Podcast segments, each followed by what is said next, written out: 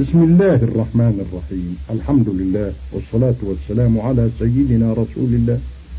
أما بعد فهذه قراءات من صحيح البخاري مع شرحها.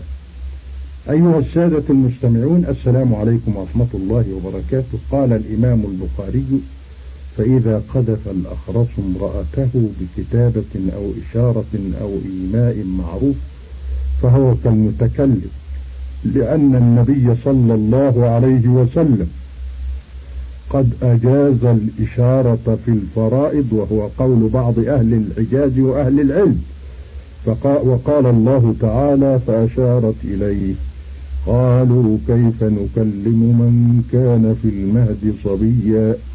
وقال الضحاك إلا رمزا أي إشارة. أقول وبالله التوفيق هذه المسائل التي عرض لها الإمام البخاري في هذا الباب وباب اللعان تدل كما قلت غير مرة أن على أن الإمام البخاري لم يكن مجرد حافظ جامع للأحاديث الصحيحة وإنما كان إلى كونه إماما حافظا جامعا فقيها مجتهدا ينازل الكبار من الفقهاء ويجادلهم أحيانا ويوافقهم أحيانا أخرى. وسترون ذلك ماثلا جليا في هذه المسائل التي ذكرها. وإليكم شرح هذه المسائل. المسألة الأولى في قذف الأخرس امرأته أيعتبر بذلك القذف أم لا؟ قول البخاري فإذا قذفت قذف الأخرس امرأته بكتابة أو إشارة أو بإيماء معروف فهو كالمتكلم. وقد أراد البخاري بقوله هذا بيان الاختلاف بين أهل الحجاز وبين الكوفيين في حكم الأخرس في اللعان والحد. فلذلك قال هذا الكلام عقب ذكره قوله تعالى والذين يرمون أزواجهم الآيات وكأن البخاري أخذ بعموم قوله تعالى والذين يرمون أزواجهم لأن الرمي أعم من أن يكون باللفظ أو بالإشارة المفهمة وبنى على هذا كلامه فقال فإذا قذف إلى آخره. بكتابة يعني إذا كان يعرفها أو إشارة مفهمة أو بإيماء معروف أي مفهم وقيد به لأنه إذا لم يكن معروفا منه ذلك لا ينبني عليه حكم. والفرق بين الإشارة والإيماء أن الإشارة تكون باليد غالبا. والإيماء بالرأس أو الجفن ونحوهما فهو كالمتكلم يعني فحكمه حكم الناطق بالقذف والفاء واقعة في جواب إذا. وإذا كان كذلك يكون قذفه بهذه الأشياء الثلاثة معتبر. ثم شرح شرع البخاري يستدل لما اختاره فقال لأن النبي صلى الله عليه وسلم قد أجاز الإجازة في الفرائض الإشارة في الفرائض يعني في أمور الشرع. وقد ذكر الأحاديث الدالة على ذلك في الباب السابق. باب الإشارة في الطلاق والأمور. وفي هذا الباب أيضا ثم ذكر من قال ذلك فقال وهو قول بعض أهل الحجاز يريد به الإمام الجليل مالك ومن تبعه. وأهل العلم يعني وبعض أهل العلم وممن قال به أبو ثور فإنه ذهب إلى ما ذهب إليه مالك رحمه الله. ثم شرع البخاري يستدل بقوله لقول بعض أهل الحجاز والعلم فقال وقال الله تعالى فأشارت إليه قالوا كيف نكلم من كان في المهد صبيا. والتي أشارت هي السيدة البتول العذراء مريم. فإنهم لما قالوا لها يا مريم لقد جئت شيئا فريا يا أخت هارون ما كان أبوك امرأ سوء وما كانت أمك باغية فكان جوابها فأشارت إليه أي إلى عيسى قالوا كيف نكلم من كان في المهد صبيا؟ فأنطقه الله فقال قال إني عبد الله آتاني الكتاب. وجعلني نبيا وجعلني مباركا أينما كنت. الآيات فقد قامت إشارتها إليه مقام نطقها وعرفوا من إشارتها ما كان عرفوه من نطقها وكذلك استدل بقوله تعالى إلا رمزا.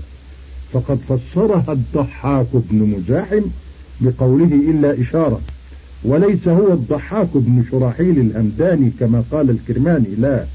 فإن المشهور بالتفسير هو الضحاك بن مزاحم.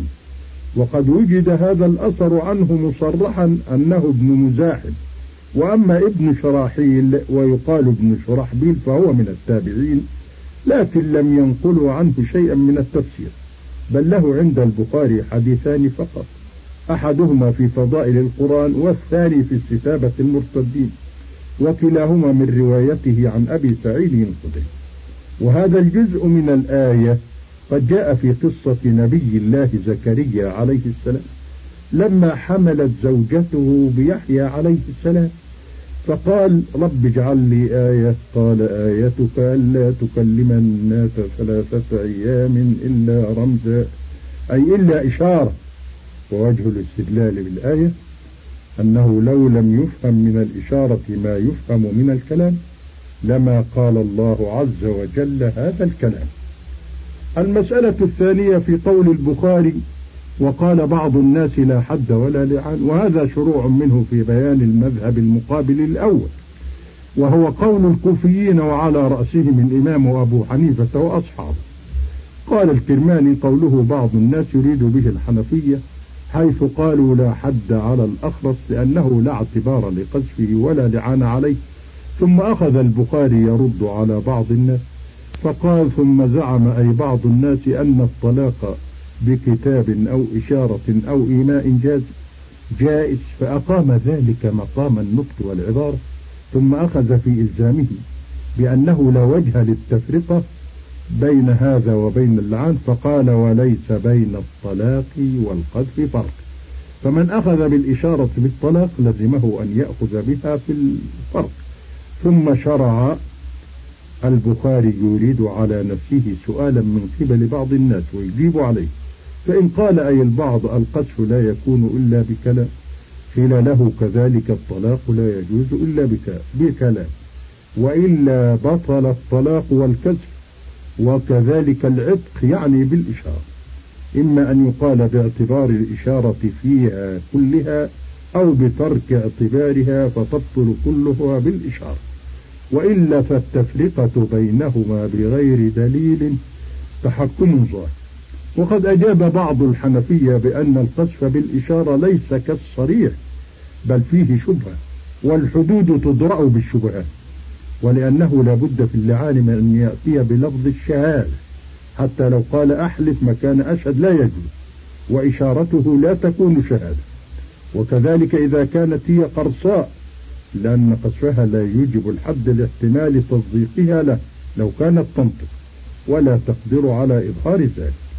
المسألة الثالثة في قوله وكذلك الأصم يلاعب يعني إذا أشير إليه وفهم وقال الشعبي هو عامر بن شراحيل وقتاده هو ابن دعامة السدوسي إذا قال أنت طالق فأشار بأصابعه تبين منه بإشارته.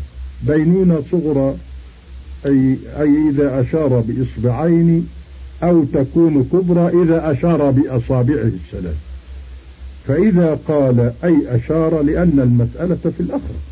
وقال إبراهيم هو النخعي الإمام المشهور الأخرس إذا كتب الطلاق بيده لزمه. وبه قال مالك والشافعي. وقال حماد هو حماد بن أبي سليمان شيخ أبي حنيفة رحمه الله الأخرس والأصم إذا قال برأسه جاز قال برأسه يعني أشار برأسه وغرض البخاري إلزام الكوفيين بقول شيخهم.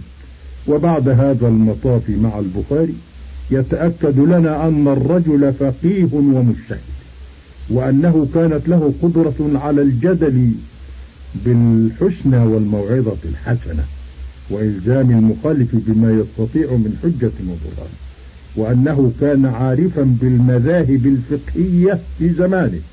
فلله ضره من إمام. وإلى شرح القراءة التالية غدا إن شاء الله. والسلام عليكم